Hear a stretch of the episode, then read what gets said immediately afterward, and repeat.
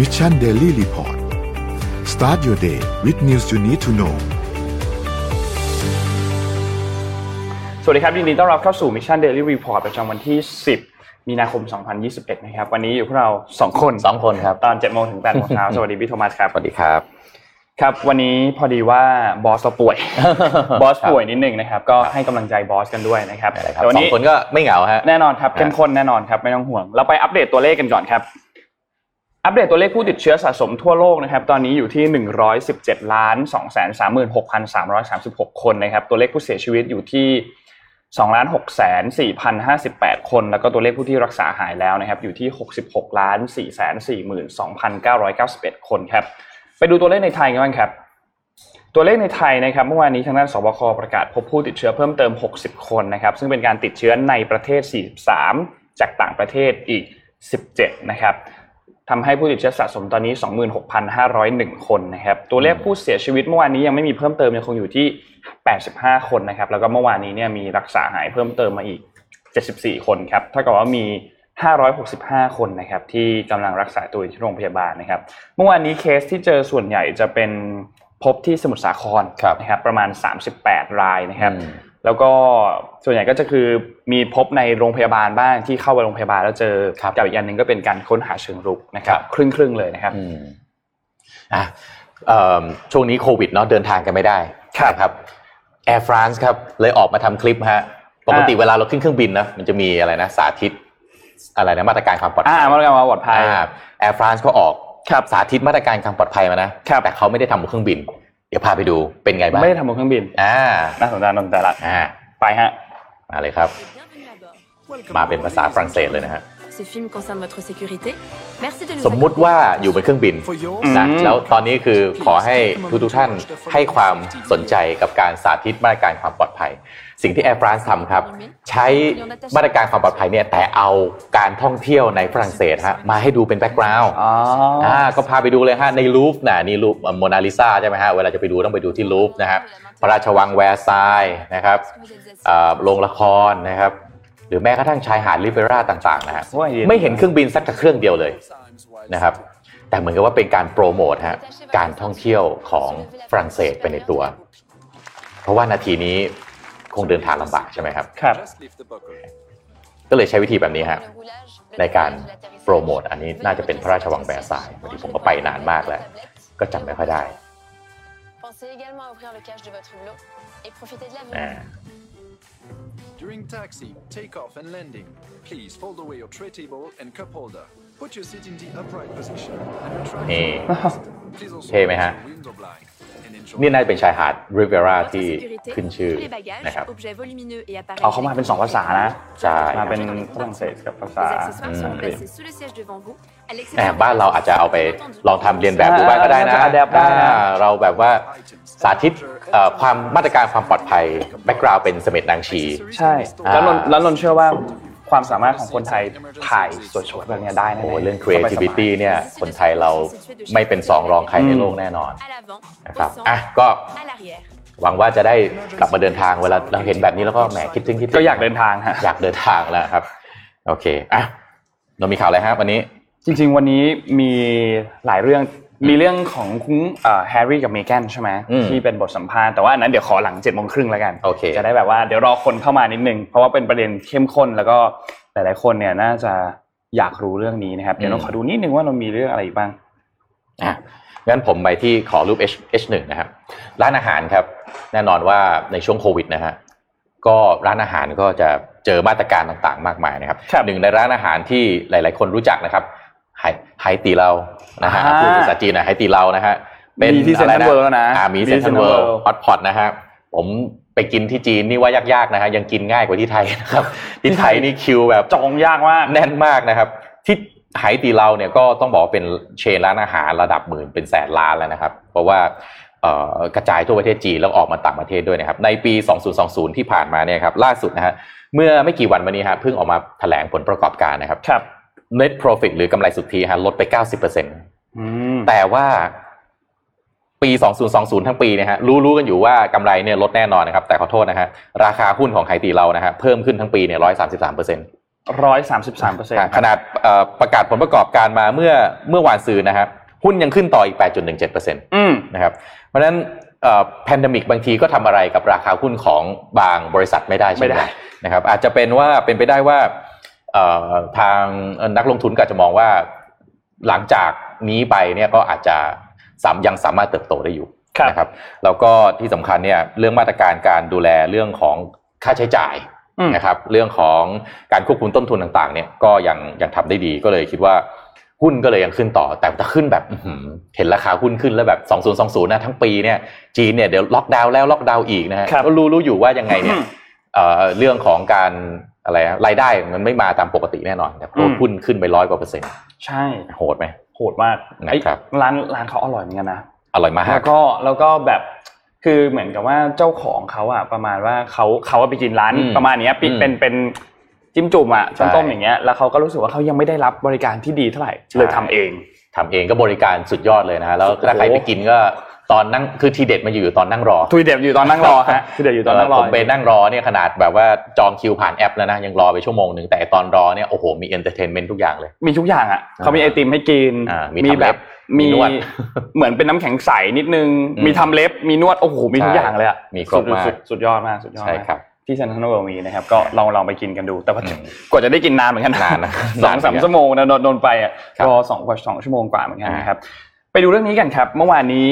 วันอังคารใช่ไหมครับ ก็แน่นอนที่ประชุมครมเขาประชุมกันทุกวันอังคาร เมื่อวานนี้มีเรื่องอะไรที่น่าสนใจบ้างนะครับ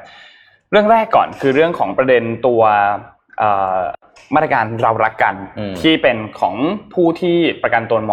33 นะครับ ซึ่งอันนี้เนี่ยก็คือจะได้รับวงเงิน 4,000 บาทใช่ไหมครับ แต่ว่าจะจ่ายเขาจะจ่ายเป็นสัปดาห์นะไม่แน่ใจว่าเป็นสัปดาห์หรือเป็นเดือนผมจำไม่ได้ละแต่ว่าจะทีจ่ายทีละ 1,000 บาทนะครับ ซึ่งตอนนี้เนี่ยเขาก็เปิดให้ รับลงทะเบียนแล้วนะครับ ก็คือให้คนมายืนยันตนนั่นแหละครับแล้วก็ตอนนี้เนี่ยจากเดิมเนี่ยการยืนยันตนเนี่ยจะสิ้นสุดรู้สึกจะเป็นปลายเดือนนี้นะครับครับแต่ว่าเมื่อวานนี้เนี่ยที่ประชุมของครมเนี่ยก็มีการขยายเวลาให้ไปสิ้นสุดในช่วง สิ้นเดือนพฤษภาคมเลยอืมนะครับก็ขยายเวลาไปอีกนานเหมือนกันประมาณครับสองเดือนนะครับ ซึ่งทางด้านโฆษกประจำสำนักนายกรัฐมนตรีนะครับก็ออกมาเปิดเผยเขาบอกว่าคือที่ประชุมเนี่ยรับทราบแล้วว่าโอเค ต้องมีการปรับปรุงเรื่องของโครงการนี้ ก็คือมีการขยายระยะเวลายืนยันครับตัวตนออกไปนะครับ ผ่านแอปพลิเคชันตัว เป๋าตังค์นั่นแหละที่ทุกคนรู้จักกันดีนะครับครับ ซึ่งตอนนี้เนี่ยผู้ที่ลงทะเบียนระหว่างวันที่ 15 ถึง 21 มีนาคมเนี่ยนะคครัรับบก็จะได้รับวงเงินอ่านี่1,000 บาทต่อสัปดาห์นะครับอืมเป็นระยะเวลา 4 สัปดาห์ติดต่อกันครับนะครับรวมแล้วก็ 4,000 บาทพอดีนะครับ ซึ่งแต่ละคนที่ลงทะเบียนในช่วงเวลาที่ต่างกันเนี่ยเขาก็จะมีช่วงเวลาอยู่นะครับ ก็จะได้รับเงินในช่วงเวลาที่แตกต่างกันนะครับครับคนที่ลงทะเบียนก่อนก็แน่นอนว่าต้องได้ก่อนนะครับ แล้วก็จะค่อยๆทำการจ่ายไปเรื่อยๆนะครับ อีกอันหนึงที่เป็นโครงการที่เราพูดถึงกันก็คือโครงการเราเที่ยวด้วยกันครับโครงการเราเที่ยวด้วยกันนนท์คิดว่าน่าจะเป็นหนึ่งในโครงการที่ค่อนข้างประสบความสำเร็จนะครับอืมเพราะว่าโครงการนี้เนี่ยเป็นโครงการที่คนก็เข้าไปใช้สิทธิ์กันค่อนข้างเยอะ แต่ว่ามันมีประเด็นหนึ่งที่ทุกคนน่าจะกังวลกันก็คือเรื่องของการทุจริตอืมประเด็นเรื่องของการทุจริตเนี่ยเป็นประเด็นที่คือสมมุติว่าโรงแรม A ครับมีโรงแรมอยู่สมมุติว่าราคาคืนละ4,000 บาทอืมแล้วก็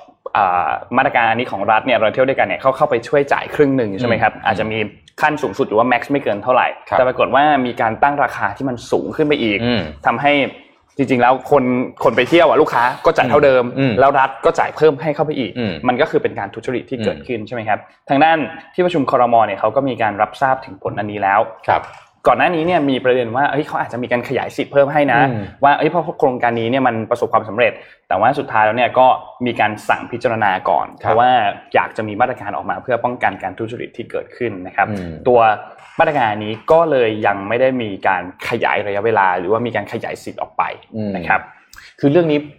พูดมันก็พูดลำบากนะคือว่าไม่ว่าจะทำโครงการอะไรเนาะคือจะให้มันเพอร์เฟกไม่มีรูรั่วไม่มีช่องโหว่เนี่ย กว่าจะได้ทำออกมาได้เนี่ยใช้อืมเวลานานเกินไปเพราะฉะนั้นใช่บางที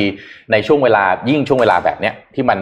อุตสาหกรรมการท่องเที่ยวเนี่ยมันกระทบอย่างรุนแรงมากเนี่ครัยบจะจะแบบกะเอาให้ทุกอย่างมันเป๊ะเป๊ะปั๊บแล้วค่อยออกมาเนี่ยบางทีไม่ทันนะไม่ทันมันคือเสียมาตรการกการตรวจสอบเนี่ยอาจจะอาจจะจำเป็นมากกว่าครับว่าไปตรวจสอบตามหลัง คือมันมีช่องโหว่มีรูรั่วบ้างอืมมันไม่ใช่เรื่องแปลกเนาะคืครัอบหน่วยหน่วยงานของรัฐก็มีหน้าที่ต้องไปตรวจสอบ แต่ถ้าถ้าไม่ขยายนี่แหมก็ ลำบากนะอ่าใช่ อืมลำบากลำบากแต่แต่มากแต่ก็เข้าใจในความกังวลของเขาเนาะอืมเพราะว่ามันก็เราก็เห็นภาพจริงๆที่มันมี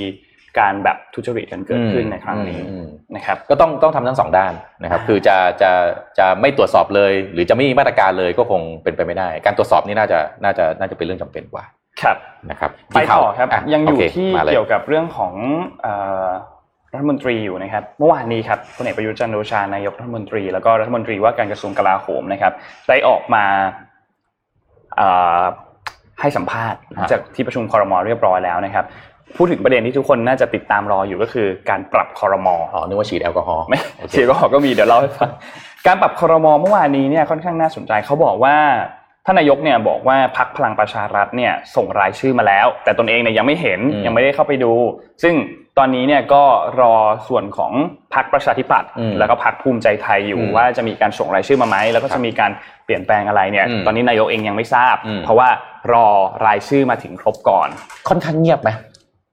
ค่อนข้างเงียบไหมที่คิดนะในการในการปรับคอรมอครั้งนี้ก็ต้องบอกว่า ถ้าเทียบกับสมัยก่อนๆ เอาอืมสมัยก่อนๆแล้วกันที่ผ่านๆมา การปรับคอรมอเนี่ยมันจะมันจะมีข่าวอะไรออกมาให้ ติดตามอ่าใช่นะครับ แล้วก็สื่อมวลชนก็จะมีการเก่งมีการอะไรมากกว่านี้ อืมการเงียบนี่ก็อาจจะเป็น เพราะว่ารู้ๆกันอยู่แล้วไหมเป็นไปได้ไหมเอ้ยน่าหรือไม่รู้สนจะนเก่งไปทำไมอ่าอ่าอ่าก็เป็นไปได้หรือเปล่าเมื่อวานนี้ผู้สื่อข่าวมีการถามด้วยครับ บอกว่าเขาถามท่านนายกบอกว่ามีมีชื่อคุณเอ่อคุณชัยวุฒิอืมธนามาทุสอนนะครับ อ่านชื่อนามสกุลผิดขออภัยนะครับ เป็นสสอืมบัญชีรายชื่อของพรรคประชารัฐมีชื่อนี้อยู่หรือเปล่าอืมว่าจะมาดำรงตำแหน่งในรัฐมนตรีหรือเปล่าอืมพลเอกประยุทธ์ก็บอกว่า เรื่องนี้เป็นเรื่องของนายกรัฐมนตรีคนเดียวใช่ไหมอืมงั้นก็ยังไม่ต้องมาถาม ยังไม่รู้ยังไม่ได้เปิดซอง ยังไม่ดูยังไม่ได้ดูรายชื่อที่ส่งมายังไม่ได้ดูวิธีพูดใกล้เคียงเข้าไปเรื่อยๆนะครับส่วนอีกเรื่องหนึ่งที่เป็นประเด็นเกี่ยวกับเรื่องของการเลื่อนสอบอืม TCAS นะครับอืมซึ่งสุดท้ายแล้วเนี่ย ไม่เลื่อนสอบอืมนะครับซึ่งก็มีมีคนตั้งคำถามหลายอันเหมือนกันว่าว่าเรื่องของประเด็นการสอบ TCAS เป็นไงครับ TCAS เนี่ยมันเป็นระบบคัดเลือกกลางอืมที่จะคัดเลือกให้คนเนี่ยเข้าไปศึกษาต่อในระดับเอ่อสถาบันอุดมศึกษานะครับที่เรียกว่า TCAS เนยนะครับซึ่งเอ่อการศึกษาไอตัวการตัดสินใจอันนี้เนี่ยท่านนายกก็บอกว่ามันขึ้นอยู่กับกระทรวงศึกษาธิการ แล้วก็หน่วยงานที่เกี่ยวข้องนะครับครับนี่นนโค้ดที่ท่านนายกพูดมาเลยนะครับอืมข้อสำคัญคือ ถึงจะปิดโรงเรียน ถ้าทุกคนอ่านหนังสือมันก็พอจะได้นะ ผมคิดว่าถึงแม้จะไม่ได้ไปโรงเรียน ถ้าทุกคนขวนขวายมันก็น่าจะได้พอสมควรอืมข้อสอบไม่น่าจะยากเกินไปนัก แต่โอเค ก็ยอมรับว่ามันมีปัญหาอยู่บ้างอืมถ้าฟังเสียงส่วนน้อยแล้วทำให้ส่วนใหญ่มันไปไม่ได้ มันก็ไปกันยากกันเนาะอืมปัญหาอยู่ตรงไหนก็ไปให้ไปแก้กันตรงโน้น นี่คือสิ่งที่ท่านนายกพูดอืมนะครับ เกี่ยวกับประเด็นของปมการเลื่อนสอบนะครับ ซึ่งอันนี้เนี่ยมันนะ no comment ผม no comment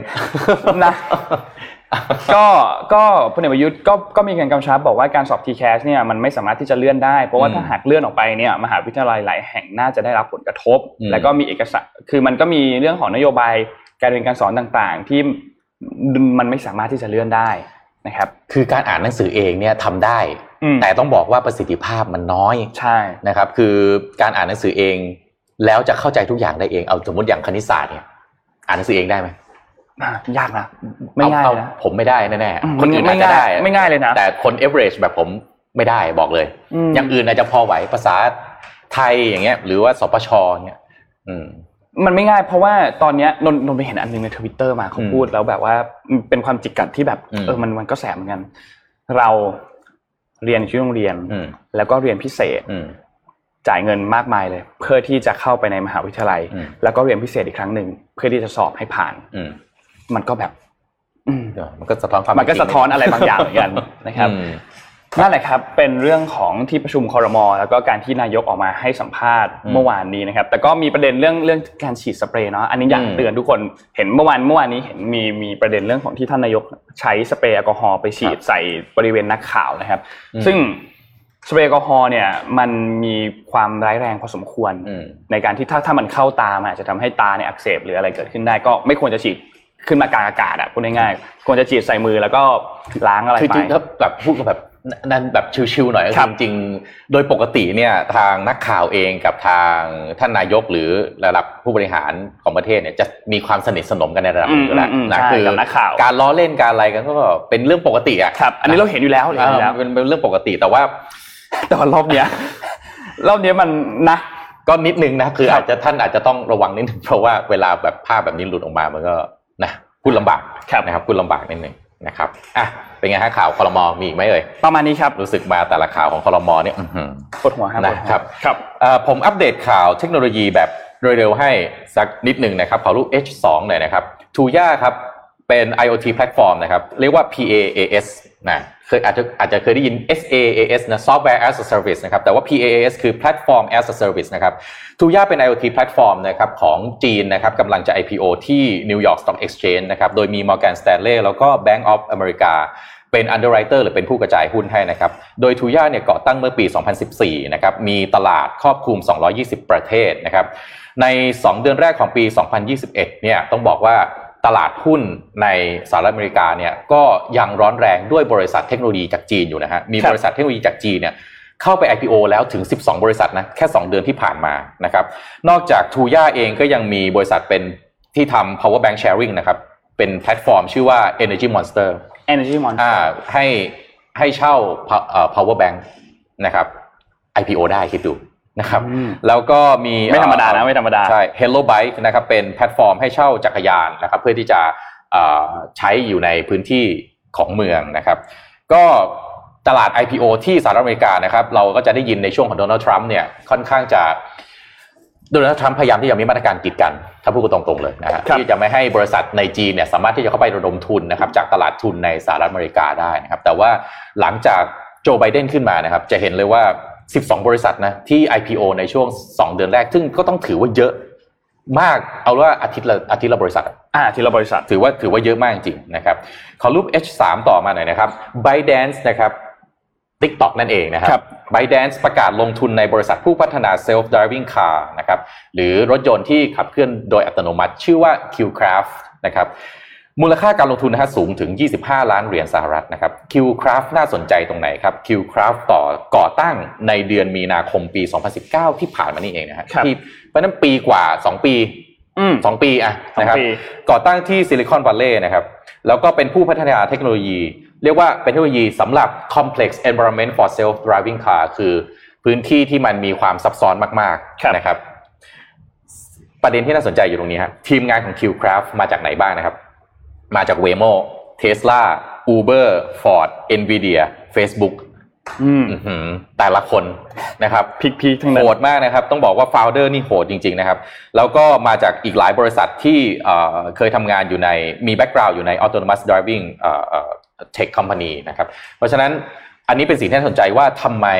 เอ่อบริษัทเทคของจีนตอนนี้เกือบทุกบริษัทนะครับครับ ไปเน้นการลงทุนในบริษัทที่มีเทคโนโลยีด้าน self driving car นะครับนอกจาก ByteDance เองครับก็ยังมี Tencent นะฮะในปี 2018 ที่ลงทุนใน Momenta ซึ่งทำ self driving car เทคโนโลยีเหมือนกัน นอกจากนี้นะครับเหมยถวนเหมยถวนที่เป็นเหมือนไลแมนครับนะครับที่เอ่อเป็นอะไรฟู้ดเดลิเวอรี่อ่า food delivery นะครับก็ลงทุนในเฮาโมชื่อชิงนะครับเมื่อกุมภาพันธ์ที่ผ่านมาด้วยครับนะครับตอนนี้คิดว่าทุกบริษัทคงหมายถึงบริษัทใหญ่ ๆ ที่เป็นเทคในเทคคอมพานีในจีนนะฮะคงมีกะคงมีเอ่อ บริษัทที่เป็น self driving car เนี่ยอยู่ในพอร์ตของตัวเองแน่นอนแล้วอ่าแล้วก็เป็นไปได้ว่าทุกคนกำลังพัฒนาเทคโนโลยี เพื่อที่จะกลายมาเป็น operating system อันหนึ่งสำหรับรถยนต์ที่ขับเคลื่อนด้วยตัวเองได้ในอนาคตอ่านะครับ ก็เป็นอะไรที่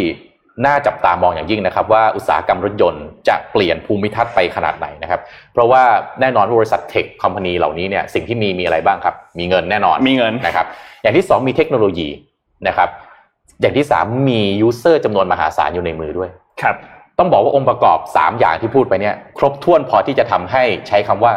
ทำอะไรก็ได้แล้วนะหลังจากนี้อืมนะครับคุณอยากจะทำสินค้าอะไรใหม่ ๆ เราเราถ้าพูด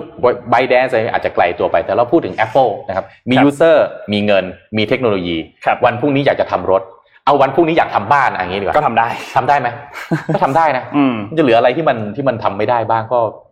พูดก็ลำบากเหมือนกันนะใช่และในอนาคตเนี่ยตลาดมันก็จะเอ่อถูกรวบเข้าไปอยู่ในมือของผู้เล่นรายใหญ่มากขึ้นเรื่ครัอบยๆนะครับ บ้านเราฮะบ้านเราเป็นไงครับแหมน่ากังวลในส่วนอุตสาหกรรมรถยนต์เหมือนกันนะครับว่าจะมีอะไรอะเราจะต้อง import เข้ามาทั้งคัน หรือว่าเรายังเป็นผู้ผลิตได้อยู่อ่าแต่ที่แน่ๆเนี่ยหัวใจสำคัญของมันอยู่ที่ operating system ซึ่งบ้านเรายังไม่มีเรื่องนี้นะครับ เราอาจจะเป็นผู้ผลิตได้ไหมนะครับ อันนี้ตั้งคำถามเนาะอืมอะครับ มันมีข่าวประชาสัมพันธ์จากทาง SCB ครับ SCB เนี่ยเขามีประชาสัมพันธ์ตัวแอปพลิเคชันอันหนึ่งซึ่งน่าสนใจมากครับแอปพลิเคชันอันนี้เนี่ยชื่อว่า SkinX ครับ SkinX เนี่ยเป็นแอปพลิเคชันที่เกี่ยวกับว่าคือคุณสมมติว่าคุณเป็นคนทั่วไปใช่ไหมครับแล้วคุณรู้สึกว่าเฮ้ยคุณมีปัญหาเรื่องของผิวหนังอืมอาจจะเป็นยังไงก็ตามอะคือครบวงจรเลยอืมก็สามารถพบพบพบหมอผิวหนังแบบออนไลน์ได้นะครับอืมคือเขาใช้เทคโนโลยีมาเพื่อที่จะให้คนเนี่ยเข้าถึงบริการทางด้านการแพทย์ในปัจจุบันเนี่ย มากยิ่งขึ้นนะครับเขารวมแพทย์ผิวหนังเฉพาะทางเนี่ยที่ได้รับการรับรองจากแพทยสภาแล้วนะครับอืม60 คน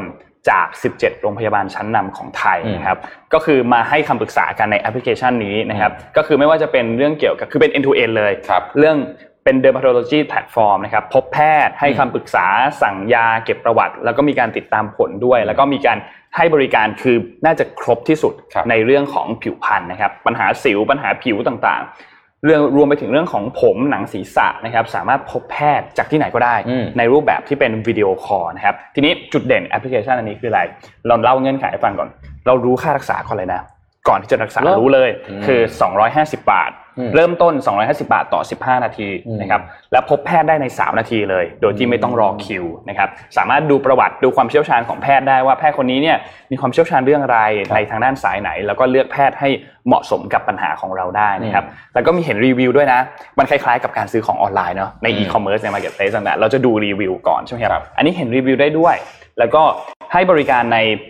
ทุกปัญหาของเรื่องผิวพรรณนะครับอืมปัญหาสิวปัญหาอะไร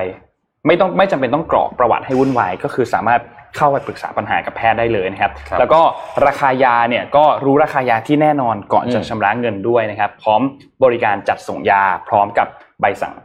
ของแพทย์เนี่ย โดยเภสัชกรด้วยนะครับรวมถึงสามารถปรึกษากับวิธีการใช้ยากับเภสัชกรได้ด้วยนะครับ ทีนี้ขั้นตอนเป็นยังไงเผื่อใครที่สนใจอยู่นะครับ ขั้นตอนเนี่ยหนึ่งเลยคุณเริ่มต้นเข้าไปในแอปก่อนคุณต้องดาวน์โหลดแอปก่อนนะนี่คือขั้นตอนแรกนะครับ พอได้แอปพลิเคชันมาปุ๊บ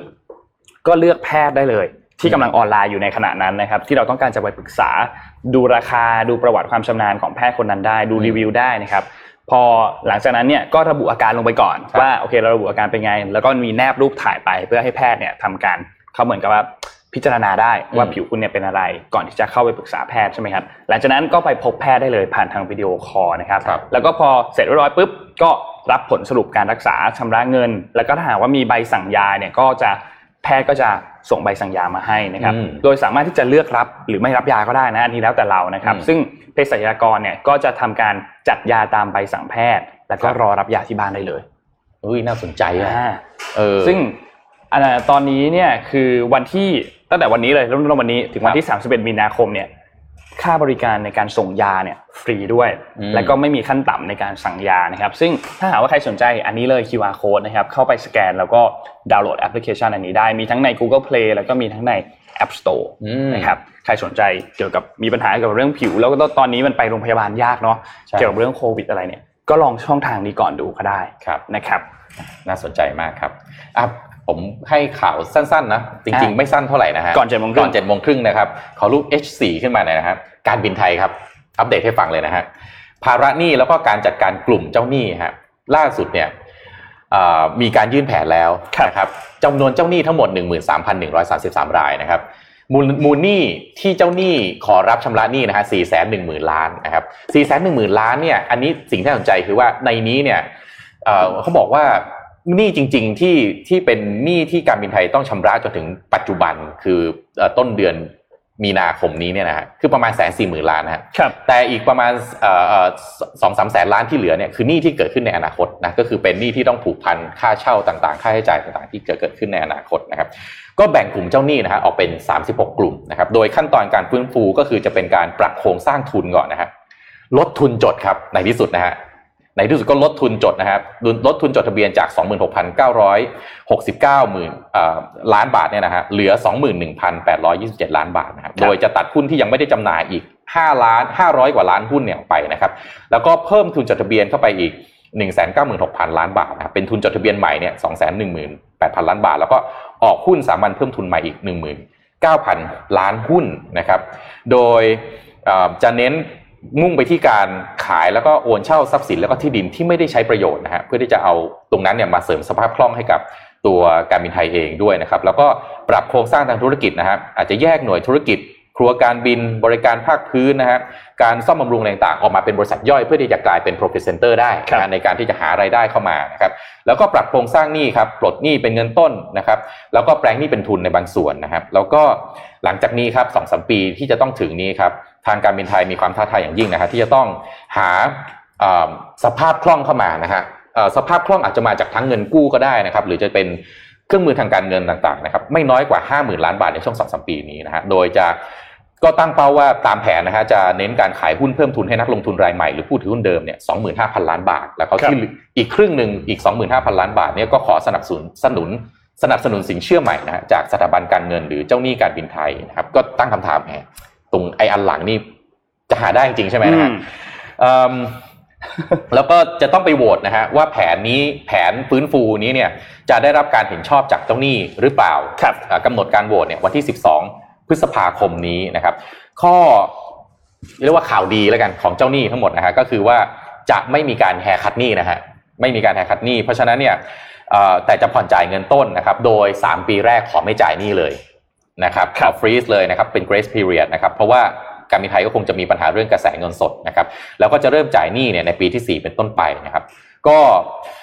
ก็มั่นใจนะฮะการบินไทยมั่นใจว่าจะได้รับความเห็นใจจากเจ้าหนี้นะครับ โดย ทางคุณสุพัฒนพงษ์พันธ์มีเชาว์นะฮะรองนายกรัฐมนตรีแล้วก็รัฐมนตรีว่าการกระทรวงพลังงานเนี่ยกล่าวถึงการแก้ไขปัญหาการบินไทยที่ปัจจุบันเนี่ยก็ได้มีการยื่นแผนฟื้นฟูต่อสารล้มละลายกลางนะครับสิ่งที่ท่านรัฐมนตรีออกมาบอกคือว่าคลังพร้อมที่จะ เพิ่มทุนให้นะครับแหมคลังพร้อมที่จะเพิ่มทุนให้ เพราะว่าดูแผนแล้วเนี่ยก็มีการปรับลดพนักงานลงกว่า 50%นะฮะจาก 30,000 คนเหลือ 15,000 คน แล้วก็มีการปรับปรุงเส้นทางการบินให้บินในเส้นทางซึ่งน่าจะทำกำไรได้นะครับในมุมมองของท่านรัฐมนตรีเนี่ยก็มองว่าการเพิ่มทุนให้การบินไทยเนี่ย ในช่วงที่มีการปรับปรุงแผนแล้วเนี่ยก็ถือว่าเป็นเรื่องที่ยังน่าสนับสนุนนะฮะดีกว่าไปเพิ่มทุนให้ในช่วงที่ยังไม่มีการปรับเปลี่ยนอะไร ซึ่งอันนี้ก็แน่นอนคือ ถ้าก่อนหน้านี้เนี่ยคลังเพิ่มทุนให้เนี่ยผมเชื่อว่าทัวร์ลงที่กระทรวงการคลังอ่าจะใช่รุนแรงแน่นอนนะครับ ทีนี้ก็ต้องบอกว่า ถ้ากระทรวงการคลังไม่เพิ่มทุน ก็แปลว่าต้องไปพึ่งนักลงทุนรายอื่นๆจากข้างนอก ซึ่งก็ไม่แน่ใจว่าหุ้นของการบินไทยจะตกลงไปขนาดไหนอีกนะครับครับอืมก็เป็นเรื่องที่หลังจากนี้ก็คงต้องเอ่อ คงต้องจับตาดูนะครับ ติดตามกันนะครับ แล้วก็ให้กำลังใจนะครับ การบินไทยเพราะว่าเอ่อการปลดคนจำนวนมากออกมาแบบนี้นะครับหมื่นห้าพันกว่าคนนะครับ ก็ต้องให้กำลังใจจริงๆนะครับ ว่าว่าให้กำลังใจว่าการบินไทยจะสามารถกลับมากลายเป็นฟีเดอร์ หรือเป็นเอ่ออะไรอะเป็น บริษัทที่คอยพานักท่องเที่ยวเข้ามาในประเทศไทย แล้วก็เป็นหนึ่งในเอ่อกลไกหลักของอุตสาหกรรมอุตสาหกรรมการท่องเที่ยวแห่งประเทศไทยได้อย่างที่เคยเป็นอืมนะครับอะเห็นสักข่าวไหมเอ่อมีไปสั้นๆเจ็ดไหมโมงครึ่งเลยก็ได้ครับอ่าเจ็ดโมงครึ่งเลยนะครับอะขอสไลด์ขึ้นมาหน่อยนะครับ วันนี้น่าจะเป็นเรื่องที่อบอุ่นหัวใจครับ ครับอ่าเตรียมทิชชู่หรือยังครับทุกคน ไม่ต้องเตรียมครับเอาไม่ต้องเตรียมแล้วครับโอเคพูดไม่ต้องเตรียมาทุแล้วกทีแต่ว่าเอ๊ะเอาแล้วรู้สึกเอ๊ะทำไมต้องโดนแซวทุกรอบนะครับว่าครับแบบต้องเตรียมทิชชู่นะฮะเอิ่มใครเคยมีประสบการณ์ หรือเคยผ่านเรื่องของ long distance relationship บ้าง หรือความรักที่มันจะต้องอยู่กันคนละที่ที่มันอยู่ห่างไกลนะครับ วันนี้ผมก็เลยอยากจะเอาเรื่องนี้ขึ้นมาคุยนะครับ long distance นะครับ make it precious ทำให้มันมีคุณค่านะครับ ขอหน้าต่อไปนะครับ มันเกิดจากการที่ผมไปไป ถ่าย Facebook นะครับแล้วผมก็เห็นภาพภาพหนึ่งมันเด้งขึ้นมาครับมันคือภาพภาพนี้ครับ เราเคยเอ่อมีนนท์แล้วก็คุณผู้ฟังแล้วก็ผู้ชมทุกท่านเคยดูหนังเรื่องนี้ไหมครับความจำสั้นแต่รักฉันยาวอ่าเคยเคยเคยดูใช่ไหมฮะความจำสั้นแต่รักฉันยาวเนี่ยก็เป็นเรื่องของเอ่อลุงจำลุงจำรัดกับป้าสมพิษครับนะครับ ที่อยู่ห่างไกลกันมากนะครับ ลุงจำรัดเนี่ยอยู่ชุมพร ป้าสมพิษเนี่ยอยู่กรุงเทพนะครับ แล้วก็ได้เจอกันในชมรมเอ่ออะไรนะ เรียนคอมพิวเตอร์สำหรับผู้สูงอายุนะครับ แล้วก็ลุงจำรัดกับป้าสมพิษเนี่ยก็เลยหลงรักกันนะครับ ลุงจำรัดเนี่ยขับรถมาจากชุมพรมากรุงเทพนะฮะมาทุกอาทิตย์นะครับ เพื่อจะได้มีเวลาอยู่เรียนนั่งเรียนคอมพิวเตอร์กับป้าสมพิษแค่สามชั่วโมงอืมในภาพนี้เนี่ย หนุ่มน้อยก็เลยถามว่าเอ๊ะลุงขับรถไปกลับกรุงเทพชุมพรทุกอาทิตย์อย่างนี้ไม่เหนื่อยเหรอครับ ลุงจำรัดก็เลยบอกว่า ถามอย่างนี้ แปลว่ายังไม่เคยมีความรักกันสินะครับ ขอหน้าต่อไปนะครับไอ้ long distance relationship เนี่ยครับมันอยู่ที่ตัวของคนสองคนนั้นนะครับ คุณจะทำให้มัน memorable คือมีความน่าจดจำหรือเปล่า หรือว่าทำให้มัน toxic หรือ suspected ทำให้มัน memorable หรือน่าจดจำเนี่ยเพราะว่าคุณจะได้รู้ว่าคือถ้าทำให้มันมีประโยชน์นะครับ มันจะมีประโยชน์มหาศาลมาก เพราะว่ามันจะเพิ่มพลังให้คุณมีแรงขึ้นทุกวัน เพราะว่าคุณจะได้รู้สึกว่าคุณ ทำทุกสิ่งทุกอย่างในวันนี้เนี่ยเพื่ออะไรครับเหมือนอย่างลุงเอ่อจำรัดนะฮะที่ทะรอให้ถึงวันเสาร์อาทิตย์เพื่อที่จะได้ไปกรุงเทพได้ไปเจอกับป้าสมพิษนั่นแหละครับเป็นความน่าจดจำที่มันจะเกิดขึ้นตลอดระยะเวลาที่ไม่ได้อยู่ใกล้ๆกันนะครับแต่ว่าในอีกแง่หนึ่งครับเอ่อ long distance relationship หรือความรักที่มันอยู่กันห่างห่างห่างกันมากๆนะครับก็อาจจะมีโทษเหมือนกันนะฮะถ้าคุณใช้ผิดใช้ผิดวิธีนะครับ ถ้าเช่นว่าอยู่กันด้วยการหลบหลบซ่อนๆ แล้วก็อาจจะไปทำด้วยโดยคำนึงถึงแต่ผลประโยชน์ของตัวเองไม่ได้นึกถึงอีกฝ่ายหนึ่งไม่ได้นึกถึงความรู้สึกของอีกฝ่ายนะครับ เพราะฉะนั้นจะให้มันเป็นทางไหนขึ้นอยู่กับตัวคุณเองเป็นหลักเลยนะครับ ถ้าคุณนำให้มันน่าจดจำมันก็จะน่าจดจำถ้าคุณนำให้มันไม่น่าจดจำมันก็จะกลายเป็นสิ่งที่มันน่าลืมนะครับ ทีนี้ผมตั้งคำถามฮะแล้ว long distance relationship เนี่ย ถ้าเป็นคนที่หูหนวกแล้วก็เป็นใบ้ล่ะ เป็นไปได้ไหมอ่าอ่ายยากมากนะแค่คิดเป็นก็ไปได้ยากแล้วอะอ่าผมพาไปดูคลิปนี้ครับ เกิดขึ้นที่จีนครับ เป็นคลิปที่หนุ่มสาวสองคนของจีนครับ อยู่กันห่างกันหลายร้อยกิโลเมตรครับ เพราะว่าทั้งคู่ต้องทำงานคนละที่บ้านก็อยู่คนละที่นะครับห่างกันสิบแปดชั่วโมห่างงกันอะ18ชั่วโมงนะครับทั้งคู่หูหนวกแล้วก็เป็นใบ้นะครับ จึงใช้การวิดีโอคอลคุยกัน ทุกวันนะครับ ใช้ภาษามือนะครับ ในการสื่อสาร และสำหรับผมผมดูคลิปนี้ผมรู้สึกว่ามัน มันให้ความรู้สึกที่อธิบายได้ยากจริงว่า โอกาสที่จะได้เจอกันเนี่ยครับสองสามเดือนจะได้เจอกันครั้งหนึ่งฮะ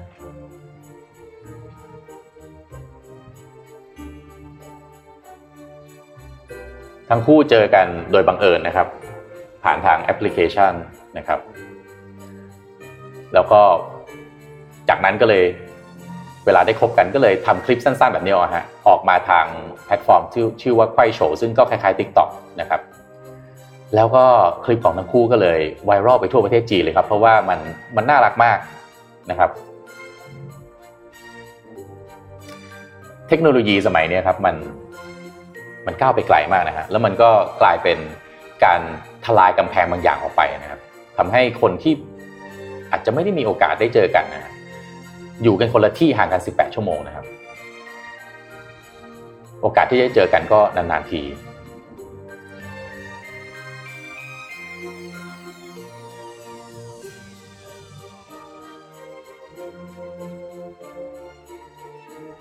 สองสามเดือนได้เจอกันทีหนึ่งนะครับ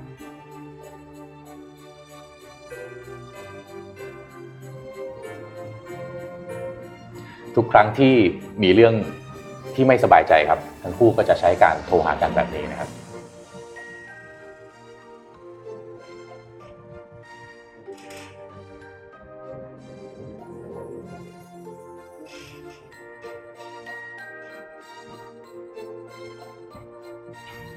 วาเลนไทน์ฮะก็ใช้ส่งดอกไม้นะครับ ผ่านทางผ่านทางคลิปเอา แล้วก็บอกว่าอยากให้ ตัวเธอเนี่ยมาอยู่กับมาอยู่ข้างๆกันจริง ๆ เลย แต่มันทำไม่ได้นะครับ อันนี้มาผู้ชายนะครับมาเซอร์ไพรส์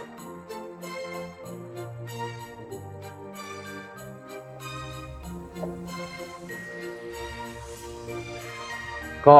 เป็นข่าวดีนะครับ ทั้งคู่นะครับ นี่มีผู้ติดตามหลายแสนแล้วนะคอ่ารับสองแสนกว่านะ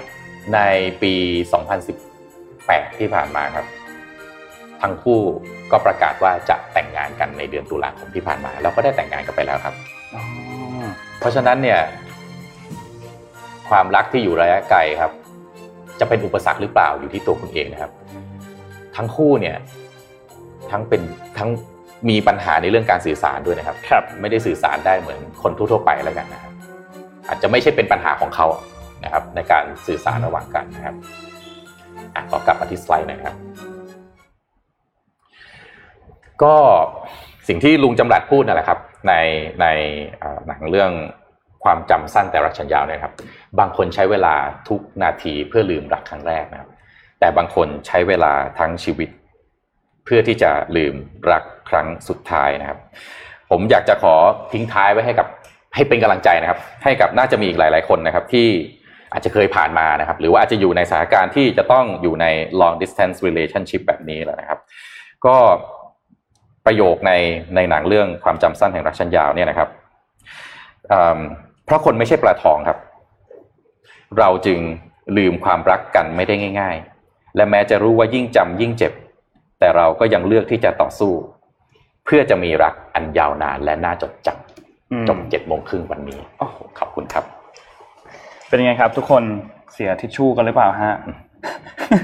เฮ้ยดีมากนะเป็นเรื่องที่น่ารักมากนะใช่ไหม มันชอบเวลาที่แบบอย่างอย่าง South China Morning Post เนี่ยเขาจะทำมันเป็นเหมือนแนวแนวแบบเป็นมินิสารคดีเนาะเป็น mini documentary ทำอย่างนี้บ่อยเหมือนกันนะแล้วก็เอามาเรื่องราวต่างๆ ที่มาแชร์ให้เราแบบเฮ้ยมีเรื่องราวแบบนี้บนโลกด้วยหรอใช่ใช่น่ารักน่ารัก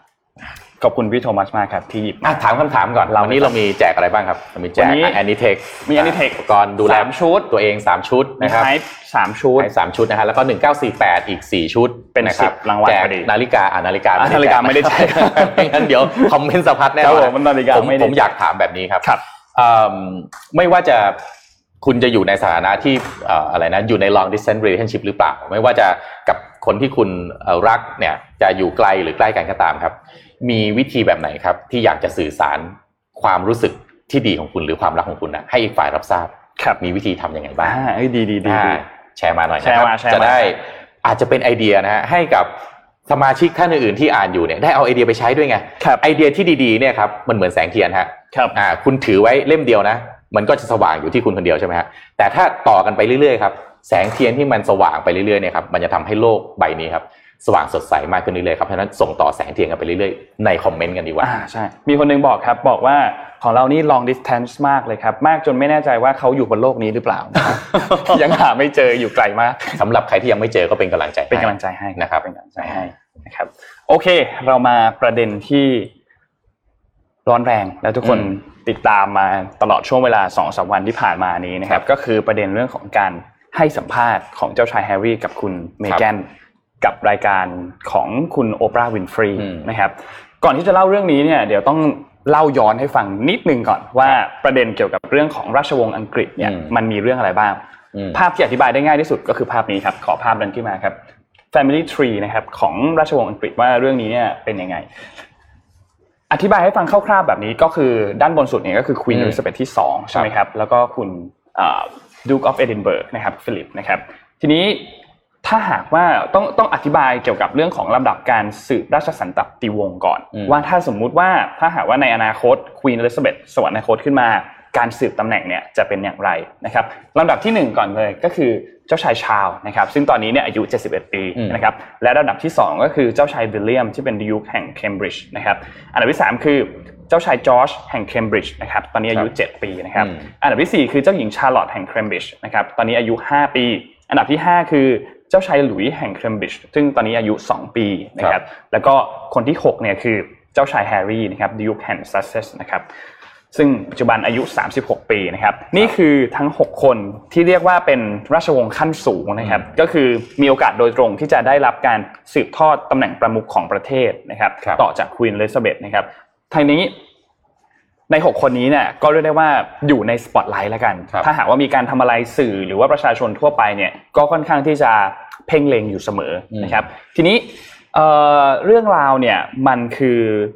ต้องบอกว่าในราชวงศ์เนี่ยมีมีการผิดใจกันหลายหลายคู่เหมือนกันนะครับ อย่างเช่นประเด็นของเจ้าชายวิลเลียมกับเจ้าชายแฮร์รี่ใช่ไหมครับที่ก็ ก็เหมือนจะมีดราม่าอะไรบางอย่างที่เกิดขึ้น เราเราจะไม่เล่าแล้วกันเพราะว่าไม่ได้เป็นรายละเอียดสำคัญที่เราจะพูดถึงในวันนี้นะครับ ซึ่งประเด็นสำคัญเนี่ยคือเรื่องของคุณเจ้าชายแฮร์รี่ที่ไปเสกสมรสกับเมแกนมาร์เคิลนะครับในปี 2018 นะครับซึ่งทั้งคู่เนี่ยเจอกันจากการบลายเดทก็คือมีการพบกันมีเพื่อนนัดให้แล้วก็เจอกัน แล้วก็สุดท้ายเนี่ยก็แต่งงานกันนะครับในปี 2018 แล้วหลังจากนั้น 1 ปีเนี่ยก็มีบุตรชาย 1 คนก็ที่ชื่อว่าอาชีนะครับทีนี้ สื่อมวลชนของอังกฤษเนี่ยทุกคนทราบกันอยู่แล้วว่ามีการเขาเรียกว่าเสนอข่าวเรื่องของเมแกนมาร์เคิลเนี่ยค่อนข้างหนัก ตั้งแต่ก่อนที่จะเข้าพิธีเสกสมรส แล้วก็ไปจนถึงตอนแต่งงาน แล้วก็ตอนที่คลอดบุตรแล้วนะครับ ซึ่งก็มีพูดถึงเกี่ยวกับเรื่องของประเด็นว่ามันผิดธรรมเนียมของราชวงศ์เช่น ตอนที่คุณเอ่อตอนที่อาร์ชีเนี่ยคลอดออกมานะครับ รูปที่เจ้าชายแฮร์รี่ แล้วก็คุณเมแกนมาร์เคิลเนี่ยเลือกเนี่ยก็คือเป็นภาพเท้าเท่านั้นคือให้เห็นแค่เท้านะครับ ทางนั้นสื่อมวลชนประชาชนเองก็โจมตีพอสมควรแบบว่าจริง ๆ แล้วน่าจะได้เห็นใบหน้าของพระโอรสมากกว่าไม่ได้เห็นแค่เท้าอย่างนี้ หรือว่าประเด็นเกี่ยวกับเรื่องของอชาติพันธุ์ที่คุณเมแกนเนี่ยเป็นคนผิวสีผิวดำใช่ไหมครับแล้วก็เป็นคนแรกที่เป็นราชวงศ์เป็นเหมือนกับว่าเป็นเชื้อสายจากทางอเมริกันด้วย แล้วก็ราชวงศ์อังกฤษเนี่ยไม่เคยมีการเสกสมรสกับราชวงศ์เอ้ยราชวงศ์กับ คนอเมริกันไม่เคยมีอันนี้อืมเคสนี้เกิดขึ้น อันนี้ก็เลยเป็นเคสแรกสื่ออังกฤษเองก็มีการโจมตีมาเรื่อยๆนะครับไม่ว่าจะเป็นเรื่องของการที่ใช้เงินภาษีประชาชนเรื่องของการที่มีการไล่เอ่อเหมือนเป็นพี่เลี้ยงออก หรือว่าเจ้าหน้าที่ที่ใกล้ชิดออกนะครับ ก็มีประเด็นเรื่องเนี้ยค่อนข้างเยอะนะครับ แล้วก็ก่อนหน้านี้เนี่ยก็ทำให้ประเด็นเกี่ยวกับเรื่องของเจ้าชายแฮร์รี่กับเจ้าชายวิลเลียมเนี่ยก็มีประเด็นอันนี้ขึ้นมาอีก เพราะบอกว่าคือเหมือนกับประมาณว่าสองคนเนี่ย มีเรื่องผิดใจอะไรบางอย่าง แต่ว่าเขาก็ออกมาให้สัมภาษณ์บอกว่าเราสองพี่น้องเนี่ยก็คือก็คือรักกันดีไม่ได้มีปัญหาอะไร แต่ว่ามีเส้นทางการเดินที่แตกต่างกันเฉยๆนะครับซึ่งก็สุดท้ายแล้วเนี่ย BBC เองก็มีการรายงานบอกว่าเจ้าชายวิลเลียมเนี่ยเขาก็แบบไม่ไม่ไม่ค่อยชอบที่ออกมาพูดแบบนี้เขาก็บอกว่าไม่ควรจะเอาเรื่องภายในครอบครัวไปเผยแพร่กับภายนอกแบบนั้นนะครับ ซึ่งสุดท้ายแล้วเนี่ยจนกระทั่งต้นปี 2020 เนี่ยนะครับเจ้าชายแฮร์รี่แล้วก็เมแกนเนี่ยก็ประกาศว่าพวกเขาเนี่ยจะ ถอนตัวออกจากการเป็นราชวงศ์ขั้นสูงนะครับแล้วก็จัดการเรื่องของการเงินด้วยตัวเอง โดยที่จะไม่รับเงินที่รัฐบาลอังกฤษเนี่ยมอบให้กับราชวงศ์ตอนนั้นก็เลยมีประเด็นขึ้นมาที่เขาใช้คำพูดว่า Mexit Mexit อืมคือล้อจากคำว่า Megan กับคำว่า exit ซึ่งก็ล้อๆไปกับเหตุการณ์อันหนึ่งก็คือ Brexit Brexit ที่เกิดขึ้นในช่วงปีครับที่แล้วนะครับ ทีนี้ในวันที่ 19 กุมภาพันธ์ปี 2021 เนี่ยเขาก็มีการพูดถึงสำนักพระราชวังบักกิงแฮมเนี่ยก็ออกมาแถลงบอกว่าเจ้าชายแฮร์รี่แล้วก็เมแกนเนี่ยจะไม่กลับไปทรงงานในฐานะสมาชิกราชวงศ์อังกฤษอีกต่อไปอืมแล้วก็หน่วยงานที่เกี่ยวข้องแต่สองคนเนี่ยจะถูกเพิกถอนทั้งหมด แต่ว่าการที่เจ้าชายแฮร์รี่อยู่ในลำดับที่ 6 ของการสืบราชวงศ์อังกฤษเนี่ยยังคงอยู่เหมือนเดิมอืมอันนี้ก็ข้ามไปนะครับ ทีนี้มาถึงไฮไลท์ละก็คือมประเด็นการให้สัมภาษณ์กับโอปราห์วินฟรีนะครับซึ่งเป็นการให้สัมภาษณ์ทางช่องสถานีโทรทัศน์ช่อง CBS นะครับสองชั่วโมงครับซึ่ง สัมภาษณ์เข้มข้นมาก เราเก็บไฮไลท์มาอืมให้ฟังแล้วกัน ให้ครับให้เล่าเล่าให้ฟังแล้วกันว่ามีเรื่องอะไรบ้างต้องบอกว่าเป็นสัมภาษณ์สะเทือนโลก สะเทือนโลกจริงๆครับอะทุกสำนักข่าวเนี่ยสุดๆจริงขึ้นแบบ headline news อ่าขึ้นแบบโอ้โหขึ้นแบบอันเบลเลอร์ๆก็ต้องบอกว่าเดี๋ยวเดี๋ยวฟังนะฮะโอ้โหเมแกนนี่ก็เต็มที่จริงๆเหมือนกันคือเหมือนกับว่ามีระเบิดนะครับทั้งคำถามคำตอบเนี่ยใช่เอทั้งคำถามเต็คำตอบที่จริงๆอะใช่มีมีระเบิดแล้วก็ไปทิ้งเลยอะทิ้งระเบิดแบบลูกใหญ่มากนะครับอืมโอเคมีเรื่องอะไรบ้างนะครับ เรื่องแรกก่อนละกันเรื่องของก่อนที่ตัวเขาเนี่ยจะเข้ามาอยู่ในราชวงศ์ใช่ไหมครับอืมก่อนหน้านี้เนี่ยเขาก็เป็นคนทำงานมาตลอดใช่ไหมก็คือเป็นนักแสดงใช่ไหมครับแล้วก็ทำงานมาโดยตลอดเลย แต่ทีนี้ในจังหวะที่เขาบอกว่าคุณเมแกนเนี่ยให้สัมภาษณ์บอกว่าเขาเนี่ยทำงานมาตลอดชีวิต แล้วก็เป็นคนที่ให้คุณค่ากับเรื่องของอิสรภาพมากอืมๆทีนี้สิ่งที่คือเขาก็อยากจะพูดในสิ่งที่เขาคิดอยู่เสมอนะครับ แต่ปรากฏว่าในช่วงระยะเวลาที่ผ่านมาเนี่ยคือเขาไม่พูดอะไรเลยอืม โอปราห์วินฟรีก็ถามว่าเฮ้ยคุณเลือกที่จะไม่พูดเอง หรือว่าคุณถูกสั่งให้ไม่พูดอืมเมแกนก็บอกว่าเขาไม่พูดโดยตรงนะเขาบอกว่าอย่างหลังอืมอืมนี่ไม่ตรงอีกเหรอไม่ตรงนะยังไม่ตรงก็บอกว่าอะก็ก็เอาเอานิดนึงนิดนึงแต่คือแบบว่าก็ก็ชัดเจนนะครับอืมซึ่งคุณโอปราห์วินฟรีก็บอกว่าเอ้ยจริงๆแล้วเธอเองก็ไม่ค่อยเข้าใจนะว่าทำไมถึงมีการสั่งให้คุณเงียบห้ามพูดกับสื่อมวลชนแบบนี้เหรอ คุณเมเมแกนเนี่ยก็บอกว่า เมแกนบอกว่าเขาทำตัวเธอเนี่ยอืมทำตามทุกสิ่งที่ราชวงศ์เนี่ยบอกให้ทำเพราะราชวงศ์เนี่ยบอกว่าถ้าหากว่าคุณทำแบบนี้แล้วเนี่ยเดี๋ยวราชวงศ์จะออกมาปกป้องคุณเองอืมแต่ปรากฏว่าหลังจากนั้นเนี่ยราชวงศ์ไม่ได้มีการปกป้องอะไรเกิดขึ้นนี่คือสิ่งที่คือสิ่งที่เมแกนพูดนะแล้วก็บอกว่า ตอนนั้นน่ะ เพื่อนถึงกับโทรมาถามอืมเมแกนบอกว่าเฮ้ยตอนนี้เรื่องมันไปกันใหญ่แล้วนะ มีการให้ข่าวออกมาอืมเสียเสียหายหายๆแบบนั้นเนี่ยจะไม่ออกมาพูดอะไรเลยเหรออืมเพราะว่าข่าวสารเนี่ยมันไปกันใหญ่แล้วอืมแต่ว่าตัวเธอเองก็บอกว่าเธอไม่ได้พูดครับเพราะว่าถูกเหมือนประมาณว่าถูกสั่งว่าไม่ให้พูดแล้วก็บอกว่าถ้าไม่พูดเนี่ยเดี๋ยวราชวงศ์จะออกมาปกป้องเองอืมนะครับ แล้วก็อีกประเด็นหนึ่งคือเรื่องของว่าตัวเธอเนี่ยอยู่ในราชวงศ์ใช่ไหมแล้วทุกคนอาจจะเห็นว่าเอ้ยไปนู่นไปนี่อยู่ตลอดเวลา แต่จริงๆแล้วเนี่ยในช่วงเขาบอกว่าในช่วงระยะเวลา 4 เดือนเนี่ยได้ออกจากบ้านแค่ 2 ครั้งเท่านั้นอืมนะครับแล้วก็จริง ๆ แล้วเคยบอกว่าฉันเหมือนอาจจะเหมือนอยู่ทุกที่แต่จริง ๆ แล้วฉันไม่ได้ไปไหนสักที่เลยนะครับแล้วก็ประเด็นที่สำคัญที่สุดครับในบทการสัมภาษณ์ที่ผ่านมาก็คือเรื่องของสีผิวอืมคือเป็นแบบนี้ครับโอปราห์วินฟรีเนี่ยเขาตั้งคำถามบอกว่าได้ยินคนพูดกันว่า อาชีเนี่ยลูกชายของคุณเนี่ยจะโดนปฏิบัติตัวอย่างไร จะได้รับการแต่งตั้งเป็นเจ้าชายหรือเปล่า เพราะว่าตามกฎของที่ราชวงศ์อังกฤษแล้วเนี่ยอ่าอาชีเนี่ยถือว่าเป็นหลานของควีนอลิซาเบธใช่ไหมครับครับ เพราะฉะนั้นจะไม่ได้รับการแต่งตั้งอยู่แล้ว อันนี้เป็นเรื่องปกติอยู่แล้วอืมซึ่งเมแกนก็บอกว่าจริงๆแล้วเขาไม่ได้กังวล เธอไม่ได้กังวลหรอกว่าจะได้รับการแต่งตั้งเป็นเจ้าชายหรือเปล่า แต่ประเด็นที่กังวลคือเรื่องของความปลอดภัยมากกว่าอืมเพราะฉะนั้นก็ ก็เลยมีการต้องคือพูดง่ายๆคือต้องหาเงินนั่นแหละ เพื่อที่จะมาจ่ายเรื่องของค่ารักษาความปลอดภัย ซึ่งเธอเองแล้วก็เจ้าชายแฮร์รี่เองก็บอกว่ามันมันเป็นเงินที่ค่อนข้างสูงสูงมากๆนะครับก็จะเห็นว่าจากการที่ไปเซ็นสัญญากับ Spotify แล้วก็ Netflix ใช่ไหมครับซึ่งเรายังไม่รู้นะว่าจะสุดท้ายแล้วจะมีผลงานอะไรออกมา แต่ก็รอติดตามกันนะครับ ทีนี้เมแกนบอกว่าตอนที่ตัวเธอตั้งครรภ์เนี่ยมีบทสนทนาเกิดขึ้นบอกว่า อาชีเนี่ยอาจจะไม่ได้รับการดูแลอย่างราชวงศ์อื่น และอาจจะไม่ได้เป็นยศเจ้าชาย และมีการพูดคุยกันว่า ต้องดูว่าผิวของอาชีเนี่ยจะสีเข้มแค่ไหน ตอนที่เกิดมาเนี่ยประเด็นเนี้ยเซนเนี่ซิยทีฟเนี่ยเป็นประเด็น sen มัน sensitive มากมากพอโอปราก็แบบโอปราห์วินฟรีก็ทำหน้าแบบงงอะอืมแบบแบบเขาสตันไปแป๊บหนึ่งประมาณสองสามวิแล้วก็ถามว่าเฮ้ยเดี๋ยวนั้นนี่ใครเป็นคนพูดประโยคนี้ขึ้นมาเมแกนบอกว่ามีคนคุยเรื่องนี้กับแฮร์รี่นะครับโอปราบอกว่า เรื่องเรื่องของผิวสีเนี่ยนะ เรื่องของสีผิวเนี่ยนะ แล้วก็คุณจะบอกไหมว่าคนคนที่พูดเรื่องเนี้ยเป็นใครเมแกนก็บอกว่าถ้าบอกไปเนี่ย จะยิ่งทำให้ราชวงศ์เนี่ยเสียหายยิ่งขึ้นไปอีกๆแหมเปิดขนาดนี้ จะเปิดมาขนาดนี้แล้วนะ ทีนี้ก่อนที่จะเล่าต่อว่าบทสัมภาษณ์มีอะไรต่ออมเราขอแทรกด้วยเรื่องนี้เลยก็คือ ทางด้านของพระราชวังบักกิงแฮมเมื่อวานนี้เนี่ยออกมาตอบโต้เรื่องนี้ทันทีเกี่ยวกับเรื่องของประเด็นสีผิวนะควีน e ลิซาเบธเนี่ยออกมาพูดกับ ทางด้าน Royal Family นะครับบอกว่าในเรื่องของประเด็นสีผิวที่เกิดขึ้นมาเรื่องของการ racism ที่เกิดขึ้นมาเนี่ยเขาจะมีการตรวจสอบอย่างซีเรียสเลยเขาบอกว่า racism claim will be addressed นะครับก็คือจะมีการตรวจสอบเรื่องนี้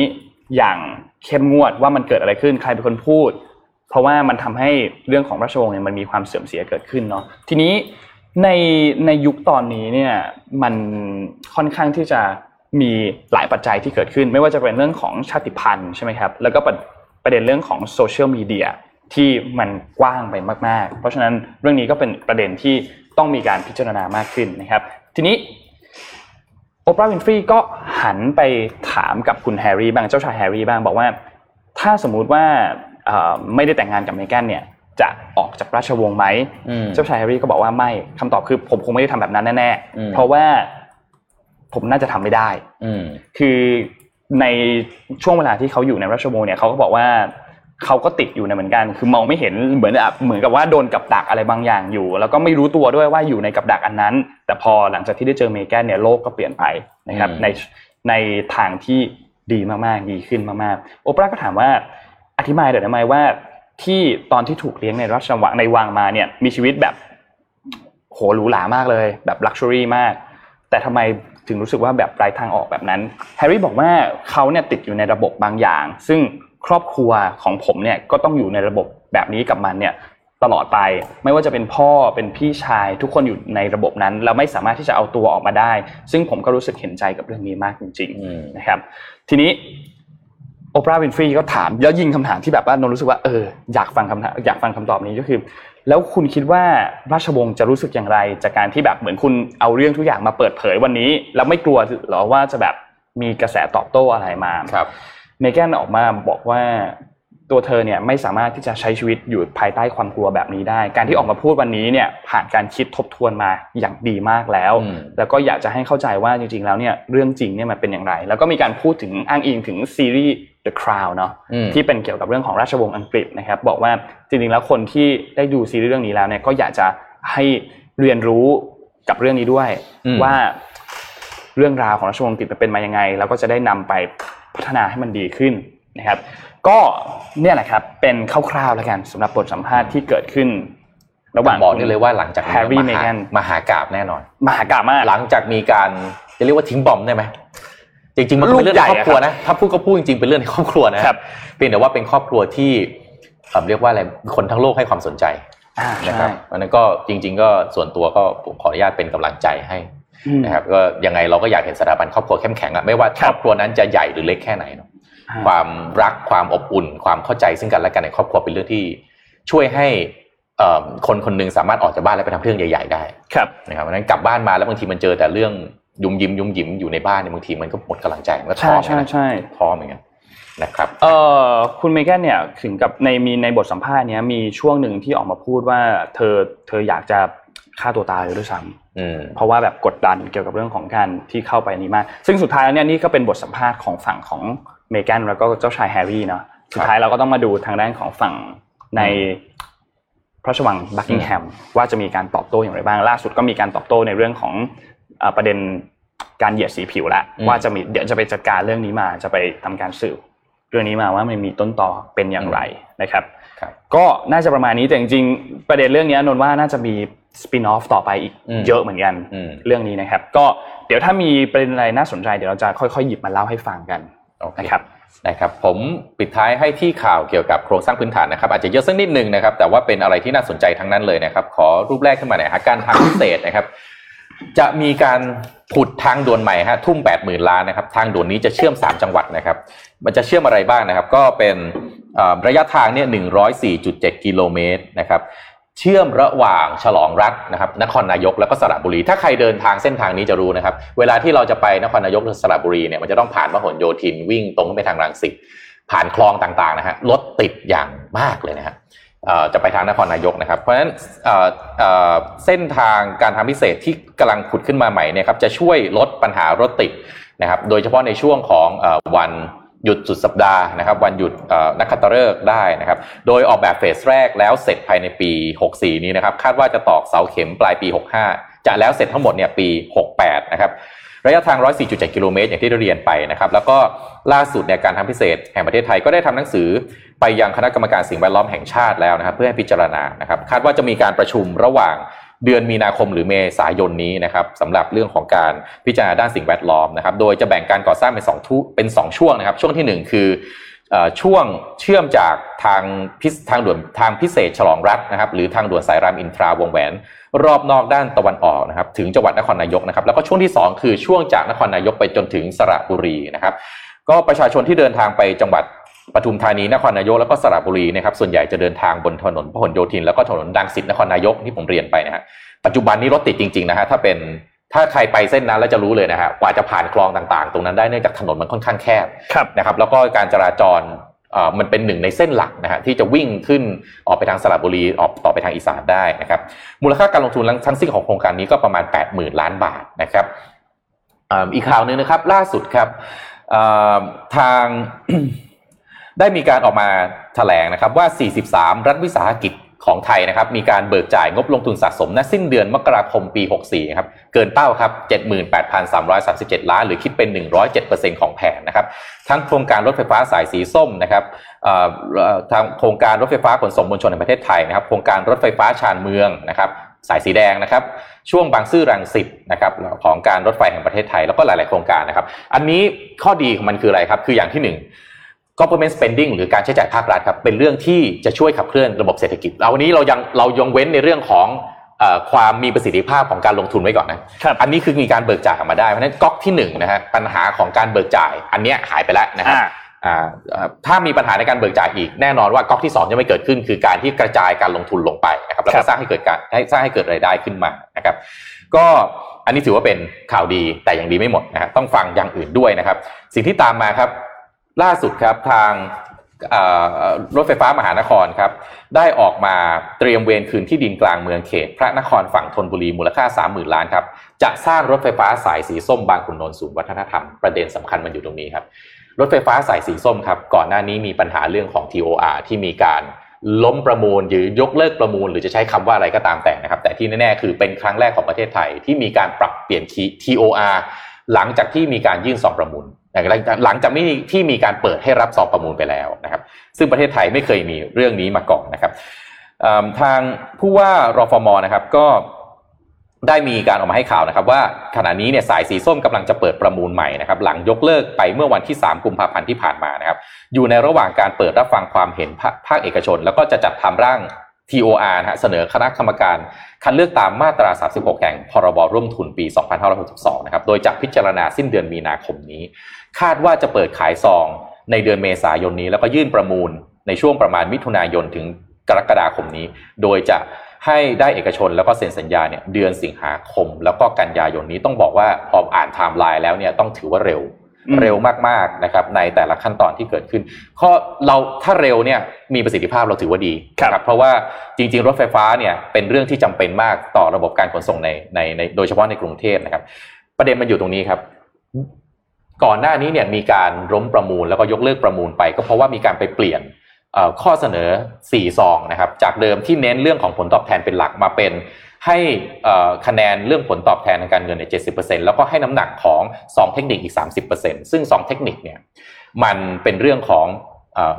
คุณมีเทคโนโลยีในการสร้างไหม partner หรือหุ้นส่วนที่คุณเข้ามาเป็นใครซึ่งมันได้มีการเปิดหน้าไปแล้ว นั่นคือที่มาของว่าทำไมการประมูลครั้งนี้ถึงถูก ฟ้องร้องกันกระหน่ำนะครับแล้วก็ต้องยกเลิกไปนะครับ โดยสายสีส้มทำไมถึงเป็นสีที่น่าทำไมถึงเป็นสายที่น่าสนใจ เพราะว่าเงินลงทุนทั้งหมดครับ14,611 ล้านเนี่ยรัฐบาลเนี่ยสนับสนุนเงินลงทุนให้เอกชนเนี่ยค่าโยธาเนี่ย96,000 ล้านนะครับแล้วก็ช่วยค่าเวรคืน ขอโทษนะฮะเงินลงทุนทั้งหมดเนี่ยประมาณแสนสามหมื่นล้านนะครับโดยเอ่อ รัฐบาลจะสนับสนุนเงินลงทุนเอกชนเนี่ยประมาณ 96,000 ล้าน แล้วก็สนับสนุนเงินค่าเวรคืนอีก 14,600 ล้านอืมโททัลี่แล้วนะฮะเอกชนเหลือออกเองประมาณหมื่นกว่าล้านเท่านั้นเองจากแสนกว่าแสนกว่าล้านอ่าฮะเพราะฉะนั้นเนี่ยโครงการนี้ทำไมถึงเป็นประเด็นนะครับ เพราะว่าโอกาสที่มันจะคุ้มทุนน่ะมันเร็วมากครับนะครับ จึงถึงมันนำมาถึงซึ่งการฟ้องร้องกันแบบนี้นะครับ หลังจากที่ออกข่าวไปครับ เมื่อวานครับ ข่าวฮอตเลยครับ คุณคิรีการจนพาสครับได้เอ่อผมขอจดหมายนะฮะมีการส่งจดหมายเปิดผนึกครับ ถึงพลเอกประยุทธ์ทันทีเลยครับ ครับ หลังจากที่เห็นว่าทางรอฟมจะมีการเปิดประมูลใหม่ โดยให้เงื่อนไขกลับไปเป็นเหมือนเดิมอ่าเออก่อนหน้านี้นึกออกไหมฮะเงื่อนไขคุณเป็นอ่าเก้าสิบเปอร์เซ็นถึงเกือบร้อยเปอร์เซ็นเนี่ยดูที่อ่า ผลตอบแทนทางการเงินเป็นหลักนะครับแล้วก็เปลี่ยนเงื่อนไขมาเป็นเจ็ดสิบสามสิบแล้วก็โดนฟ้องตรงนี้เรื่องอยู่ที่ศาลนะฮะเราฟอมก็เลยว่าโอเคงั้นไม่เป็นไรงั้นยกเลิกประมูลไปนะครับแล้วก็ตั้งการประมูลใหม่นะฮะแต่เงื่อนไขก็คือเป็นเงื่อนไขเดิมกับที่โดนฟ้องนั่นแหละ อ่านะครับ เพราะฉะนั้นคุณคีรีการจนพาสครับทำหนังสือเออคุณคีรีการจนพาสก็ของ BTS เนี่ยฮะทำหนังสือเปิดผนึกครับถึงพลเอกประยุทธ์ทันทีฮะขอให้ตรวจสอบการประมูลรถไฟฟ้าสายสีส้ม บางขุนนนท์มีนบุรีนะครับหลังจากที่รอฟมจะเดินหน้ารับฟังความคิดเห็นใหม่นะครับแล้วก็จะยึดเกณฑ์พิจารณาข้อเสนอเทคนิค 30%ร่วมกับข้อเสนอทางการเงินและผลตอบแทนอีก 70%ซึ่งเป็นข้อเสนอที่ถูกฟ้องนั่นแหละครับนะครับแต่เอามายึดเป็นเกณฑ์ในการเอ่อเอ่อเปิดประมูลใหม่นะครับโดย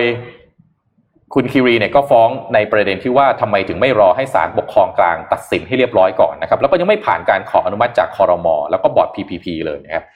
ซึ่งเป็นการขัดต่อหลักนิติรัฐ และก็นิติธรรม แล้วก็ในอนาคตเนี่ยตามเนื้อหาในจดหมายเนี่ยนะครับ คุณคิรีชี้ประเด็นไปเรื่องของความเชื่อมั่นจากนักลงทุนในต่างประเทศ ในอนาคตด้วยว่าต่อไปที่จะมาลงทุนในประเทศไทยในใครจะกล้ามา เพราะว่าการ แข่งขันที่ไม่เป็นธรรมแบบนี้นะครับ ก็เลยยื่นนะครับขอไปที่ยื่นหนังสือเนี่ยส่งไปที่นายกรัฐมนตรีโดยตรงนะครับขอให้สั่งการให้รฟมหยุดกระทำการใด ๆ ไว้ก่อนจนกว่าศาลจะมีคำสั่งหรือคำพิพากษาต่อไป เพราะฉะนั้นรถไฟฟ้าสายสีส้มครับ ยังเป็นมหากาบแน่นอน ยังไม่จบยังไม่จบและอีกยาวไกลมาก ๆ ด้วยนะครับ ผมขอปิดท้ายข่าวสุดท้ายนะครับคอรมอเอ่อขอขออภัยครับ กระทรวงคมนาคมครับ โดยกรมการขนส่งทางรางครับจะมีการออกมาแจ้งว่าจะเร่งดันพรบ โดยจะให้เป็นพรบควบคุมค่าโดยสารรถไฟฟ้าแล้วอ่าครับพูดกันบ่อยๆเนาะว่าค่าโดยสารรถไฟฟ้าเนี่ยมันแพง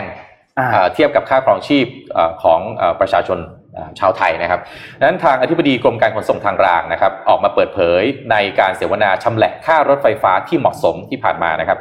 ระบุว่าปัจจุบันกรมเนี่ยอยู่ในระหว่างผลักดันพรบการขนส่งทางรางนะซึ่งอยู่ในขั้นตอนของกฤษฎีกานะจะเร่งรัดเข้าที่ประชุมคณะรัฐมนตรีนำเข้ากฤษฎีกาชุดพิเศษภายในเดือนตุลาคมนี้นะฮะโดยพรบการขนส่งทางรางเนี่ยจะควบคุมค่าโดยสารรถไฟฟ้าทุกสาย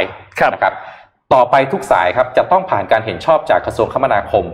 กรมขนส่งทางราง และคณะกรรมการขนส่งทางบกกลางก่อนนะครับดังโดยหลังจากนี้เนี่ยจะไม่ได้เห็นราคาที่ไม่ผ่านการกำหนดโดยกรมราง แล้วแปลว่าหลังจากนี้แนวโน้มของค่าโดยสาร ถ้าท่านอธิบดีออกมาพูดแบบนี้ จะต้องลดลงแน่นอนอ่าใช่นะครับจะต้องลดลงแน่นอนนะครับ โดยทั้งนี้เนี่ยกรมก็ยอมรับว่าปัจจุบันค่าโดยสารรถไฟฟ้าของไทยมีอัตราที่สูงหากเทียบกับค่ารถไฟฟ้าของต่างประเทศนะครับครับซึ่งแนวคิดในการปรับลดค่าโดยสารรถไฟฟ้าเนี่ยทางกรมมองว่าจะต้องเร่งพัฒเร่งพัฒนาพื้นที่เชิงพาณิชย์ คือก็ต้องให้ความเป็นธรรมนะฮะอ่าทางกรมเนี่ยมองว่าโมเดลของต่างประเทศเนี่ยเขาเอาค่าเช่าค่ารายได้อื่นๆที่มาจาก การให้เช่าพื้นที่หรือพัฒนาพื้นที่โดยรอบของสถานีเนี่ยมาซับซิได้หรือมาอุดหนุนทำให้ค่าโดยสารเนี่ยมันถูกลงนะครับ ก็โมเดลนี้เนี่ยเอ่อค่าต่างประเทศเนี่ยโครงการรถไฟฟ้าจะมีพื้นที่ commercial หรือพื้นที่การค้าเนี่ยประมาณ 30-40%ของพื้นที่โครงการนะครับ ซึ่งอันเนี้ยจะเข้ามาช่วยเหลือเป็นรายได้ เพิ่มเติมนอกเหนือจากรายได้การเดินรถทำให้เอกชนเนี่ยมีรายได้เพิ่มขึ้นนะครับแล้วรายได้ที่เพิ่มขึ้นตรงนั้น ก็เลยไปช่วยทำให้ค่าโดยสารรถไฟฟ้าเนี่ยมันถูกลงได้นะแต่ทั้งนี้ทั้งนั้นเนี่ยประเด็นที่น่าสนใจในมุมมองผมเลยก็คือว่าอืมเอาผมเอาเรื่องของสถานีรถไฟฟ้าสายสีแดงมาสีคุแดยงให้ฟังที่อยู่ที่บางซื่อเนาะอ่าครับว่าโอ้เปิดประมูลแล้วปั๊บเนี่ยไม่มีคนเข้าไปประมูลเลยนะครับเพราะฉะนั้นเนี่ยเป็นแนวคิดที่ดีฮะแต่ว่าก็คงต้อง คงต้องดูว่าพอปฏิบัติจริงแล้วเนี่ยจะสามารถช่วยรายได้กับเอกชน และทำให้สุดท้ายเนี่ยโมเดลมันยั่งยืนได้จริงหรือเปล่า คือถ้าถ้าอยู่ดีไปบอกให้เอกชนเนี่ยต้องลดราคาลดราคาอย่างเดียวมันก็ลำบากไหมอ่าใช่ลำบากเหมือนกันนะครับเดี๋ยวนนขอปิดท้ายด้วยเรื่องที่เมียนมานิดหนึ่งครับ ว่าตอนนี้สถานการณ์การประท้วงที่เมียนมาเป็นอย่างไรบ้างนะครับ มีอัปเดตล่าสุดนะครับจากทางด้าน ที่เป็นสื่อท้องถิ่นของเมียนมารายงานมานะครับในช่วงสัปดาห์ที่ผ่านมา บอกว่ากองทัพของเมียนมาเนี่ยได้มีการส่งกำลังทหารนะครับ เข้าไปยึดบริเวณอาคารโรงพยาบาล แล้วก็มหาวิทยาลัยหลายแห่งนะครับ ในที่ย่างกุ้งแล้วก็ในมันดาเลย์นะครับ เพราะว่าแล้วก็มีการเพิ่ม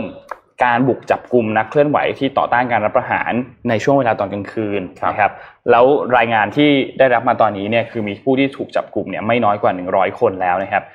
ซึ่งทางด้านของเจ้าหน้าที่สำนักงานข้าหลวงใหญ่สิทธิมนุษยชนแห่งสหประชาชาตินะครับ ได้ออกมาระบุบอกว่ามีโรงพยาบาลที่ถูกทหารเข้ายึดแล้วเนี่ยอย่างน้อย 4 แห่งในย่างกุ้ง แล้วก็อีกหนึ่งแห่งในมันดาเลย์นะครับ ซึ่งถือว่าเป็นการกระทำที่ไม่สามารถที่จะยอมรับได้อืมเพราะว่าโรงพยาบาลเนี่ยเป็นสถานที่ตั้งภายใต้การคุ้มครองของกฎหมายมนุษยธรรมระหว่างประเทศนะครับ ซึ่งคุณเจมส์โรเทเวอร์เนี่ยซึ่งเป็นหัวหน้า ทีมของเจ้าหน้าที่ OHCHR ในเมียนมาเนี่ยก็ออกมาระบุถึงเรื่องนี้นะครับ ทีนี้ทางด้านของสหภาพยุโรปเองก็มี movement เช่นเดียวกันนะครับเขาบอกว่าตอนนี้ EU เนี่ยเตรียมที่จะมีมาตรการคว่ำบาตรกองทัพเมียนมาออกมาเพิ่มอีกแล้วนะครับอืมโดยตอนนี้เนี่ยจะพุ่งเป้าไปที่ทางธุรกิจของกองทัพครับ ซึ่งก็จะเป็นงานตอบโต้การทำรัฐประหารที่เกิดขึ้นนะครับเขามีการเปิดเผยออกมาแบบนี้ครับเขาบอกว่ารัฐมนตรีของรัฐมนตรีต่างประเทศของสหภาพยุโรปเนี่ย อาจจะมีการลงมติประกาศให้มีการใช้มาตรการคว่ำบาตรในวันที่ 22 มีนาคมนี้นะครับ โดยเขาก็จะพุ่งไปที่บริษัทต่างๆ ที่มีการสร้างรายได้ หรือให้การสนับสนุนทางการเงินแก่กองทัพเมียนมาครับนะครับเขาก็ระบุบอกว่าเอ่ออาจจะมีบริษัทของกองทัพเมียนมา เช่นเมียนมา Economic Holding Limited หรือว่า MEHL แล้วก็เมียนมา Economic Corporation ที่จะเป็นเป้าหมายของการคว่ำบาตรในครั้งนี้ โดยจะห้ามไม่ให้นักลงทุน แล้วก็ธนาคารของสหภาพยุโรปเนี่ย ทำธุรกิจกับกลุ่มบริษัทเหล่านี้เด็ดขาดนะครับครับซึ่งและกลุ่มบริษัทเหล่านี้มีผลกระทบยังไงกับเศรษฐกิจของเมียนมา คือมีตั้งแต่การทำเหมืองการผลิตอาหารเครื่องดื่ม การทางโรงแรม โทรคมนาคม ธนาคารนะครับ แล้วก็เป็นผู้เสียภาษีที่รายใหญ่ที่สุดของประเทศด้วยนะครับครับเพราะฉะนั้นถ้ามีการคว่ำบาตรนี้เกิดขึ้นเนี่ยส่งผลกระทบอย่างแน่นอนนะครับ หลังจากนี้เนี่ยต้องรอติดตามในเรื่องของการคว่ำบาตรที่จะเกิดขึ้นในช่วงปลายเดือนมีนาคมนี้ที่จะเกิดขึ้นนะครับว่า สุดท้ายแล้วเนี่ยจะมีการคว่ำบาตรรุนแรงมากน้อยแค่ไหนนะครับ แต่ดูแล้วเนี่ยคนเมียนมาเองที่ออกมาประท้วงเนี่ยก็ดูจะไม่ยอม แต่ฝั่งของรัฐบาลทหารก็ใช้ไม้แข็งเช่นเดียวกันครับนะครับ ก็ติดตามต่อไปครับว่าสถานการณ์จะเป็นยังไงต่อครับ นี่เป็นอัปเดตล่าสุดจากการรัฐประหารในเมียนมาครับ อืมครับ ผมปิดท้ายข่าววันนี้ด้วยอันนี้นะฮะตอนนั้นเรามีการคุยในสนทนาหาธรรม ว่าอืมเอ๊ะภูมิทัศน์ของประเทศเนี่ยนะครับหลาย ๆ การก่อสร้างไม่กระทั่งป้ายรถเมล์โดยเฉพาะป้ายรถเมล์นะเอ๊ะเราเอาสถาปนิกหรือว่านักออกแบบเก่ง ๆ ของประเทศไทย น้องนักศึกษาก็ได้นะมาช่วยกันออกแบบได้ไหมอ่าอ่า แล้วก็จะได้ให้ถ้ามันไอเดียไหนที่ดีๆ เนี่ยอ่าเอาไปเอาไปเอาไปเอาไปใช้นะฮะครับทางเพจชื่อว่าเพจเมเดนะฮะเพจเมเดเนี่ยเขาก็เอ่อเดี๋ยวนะผมเขาร่วมกับอะไรนะการขนส่งจราจรนะครับเอ่อเขาก็เลยจัดประกวดฮะให้มาออกแบบป้ายรถเมล์ ให้มาร่วมออกแบบป้ายรถเมล์แล้วก็ให้ประชาชนเนี่ยเข้าไปร่วมกันโหวตฮะว่าแบบไหนดี เดี๋ยวเปิดไวๆนะครับพอดีมีหลายแบบ พอดีวันเนี้ยโหวตวันสุดท้ายเอาวันสุดท้าย ให้ไปร่วมโหวตกันนะครับ ว่าอันไหนเนี่ย ที่มันเป็นไอเดียที่ดีนะครับแล้วเขาก็จะไม่แน่นะ เราอาจจะเห็นไอเดียที่ดีๆ อันนี้ประเภทนักเรียนนักศึกษานะครับอ่าขอขอเอ่อรบกวนดราฟเปิดรูปยาวๆไปนะฮะนี่ป้ายรถเมย์นะครับ ดูดีขึ้นกว่าเดิมไหมฮะอืมเยอะมากเลยฮะ รูปต่อไปนะฮะ นะเนี่ยตอนนั้นที่เราคุยกันในสนทนาหาธรรมเราก็บอกว่าเอ้ยมันจะทำได้หรือเปล่า ถ้าไปเอาเอ่อน้องๆ นักศึกษาหรือว่าเอ่อคนที่มีความสามารถเนี่ยฮะมาออกแบบ ก็ออกแบบได้นะ แล้วก็ผมว่าก็ดูดีขึ้นครับเยอะเลยด้วยนะครับ ก็วันนี้วันสุดท้ายนะครับเอ่อโหวตเปิดโหวตถึงเที่ยงคืนนะครับ ถึงเที่ยงคืนก็ลองไปลองเข้าไปดูกันดูนะครับ เพราะว่าผมว่า น่าสนใจมากนะเลยน่าสนใจใช่ไหมไอเดียคือคืออย่างนี้นนท์นนท์ได้ไปดูบทสัมภาษณ์อันหนึ่งของเอ่อเป็นเป็นยูทูบเบอร์คนหนึ่งชื่อนายอาร์มอืมที่เขาเป็นด็อกเตอร์อยู่ที่อเมริกาเนาะครับแล้วก็ทำงานเกี่ยวกับเรื่องของ tech เนี่ยคือเขาเขาให้สัมภาษณ์กับ Echo ครับเขาบอกว่าจริงๆแล้วในเรื่องของการที่เราจะพัฒนาอะไรบางอย่างเขาอืมแต่ในที่นั้นเขายกตัวอย่างตัวค รับระบบของทะเบียนราษฎร์เนี้ยอืมว่าแบบทำไมต้องมีการขอเอกสารนั้นวุ่นวายทำไมเราไม่ไม่ไม่ใช้ทุกอย่างให้มันเป็นแบบไฮเทคโนโลยีสักทีอะไรเงี้ยเขาบอกว่าเฮ้ยจริงๆแล้ววิธีการแก้ปัญหาอันหนึ่งอะคล้ายๆแบบนี้นะคือเปิด อันนี้คล้ายๆ hackathon เนาะอ่าเป็นเป็นแบบ hackathon แบบหนึ่งก็คือ เปิดมาเลยเป็นโครงการหนึ่งขึ้นมาครับให้คนเข้ามาอาจจะ 4 วัน 3 คืนก็ได้อืมแล้วก็รวมกันเป็นกรุ๊ปเป็นกรุ๊ปเป็นกรุ๊ปมาตั้งเป็นกลุ่มมา แล้วก็ทำ project อะไรขึ้นมาสักอันหนึ่งอืมให้โจทย์ไปว่าเนี่ยต้องการจะพัฒนาระบบทะเบียนราษฎร์เนี่ยให้โจทย์ไปอ่าแล้วก็ hackathon กันเลย ให้งบไปส่วนหนึ่งนะในครับสำหรับโครงการนี้สี่วันสามคืนแล้วหลังจากนั้นเนี่ยอืมก็เอามาประกวดกันอืมมีกรรมการมีอะไรเข้ามามาดูกันว่าโครงการไหนมันน่าสนใจ แล้วพอได้โครงการนั้นที่น่าสนใจปุ๊บ โอเค ให้เขาไปต่อสิอืมให้งบต่อไปอะคุณอืมต้องการงบอะไรเท่าไหร่อืมเพื่อที่จะพัฒนาโครงการอันนี้ มันจะได้มีผลงานอะไรออกมาเนาะเพราะต้เป็นวิกธีการคิดแบบสตาร์ทอัพเอาปัญหาที่อยู่รอบตัวแล้วก็ยกขึ้นมาแก้ โดยเอาคนจำนวนมากๆที่มีความสามารถเอ่อ มี alignment โดยตรงเข้าไปครับแก้ปัญหารุมกันแก้ปัญหาแล้วเอาไอเดียที่ดีที่สุดดึงออกมาใช่เพื่อจะขยายผล แล้วก็ให้งบไปแล้วก็ใช่ขยายสเกลไปใช่โอเคครับคุณต้องการเงินเพิ่มใช่ไหมอะไปไปไปไปต่อ เพื่อที่จะโครงการเหล่านี้จริงๆมันมีคนเก่งเยอะมากเนาะอยู่ในบ้านเรา เยอะเยอะมากคนเยอะไทยมากเราเก่งมากแต่สุดจริงๆท้ายแล้วเนี่ยความสามารถนั้นไม่ได้ถูกเอามาใช้เพื่อพัฒนาประเทศเท่าไหร่ไหลออกไปใช่นอกประเทศหมดเพราะใช่มองว่าพัฒนาในประเทศแล้วโอกาสไม่ค่อยมีมันโอกาสมันน้อย หรือว่าได้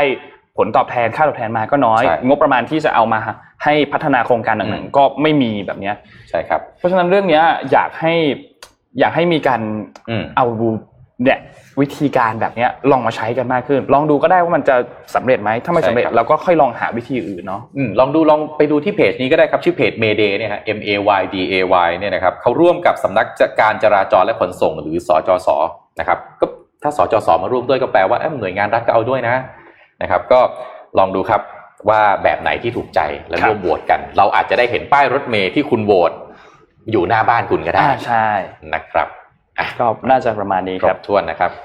วันนี้เราขอบคุณสปอนเซอร์นิดนึงครับ ขอบคุณ Trocadero Time นะครับผู้แทนจำหน่ายนาฬิกา Oris Swiss Mechanical Watch นะครับตั้งแต่ปี 1904 นะครับแล้วก็ขอบคุณ SCB นะครับที่อยู่กับเรามาอย่างยาวนาน และขอให้อยู่ตลอดไปนะครับ แล้วก็ขอบคุณผู้ชมทุกท่านครับ ไม่ว่าจะฟังจากช่องทางไหนก็ตาม ไม่ว่าจะเป็น YouTube Facebook หรือว่า Clubhouse แล้วก็ใน Twitter นะครับ ขอบคุณทุกคนมากๆที่ติดตามนะครับ วันนี้เราสองคนลาไปก่อนครับเดี๋ยวพบกันอีกครั้งในวันพรุ่งนี้ครับ สวัสดีครับ สวัสดีครับมิชชั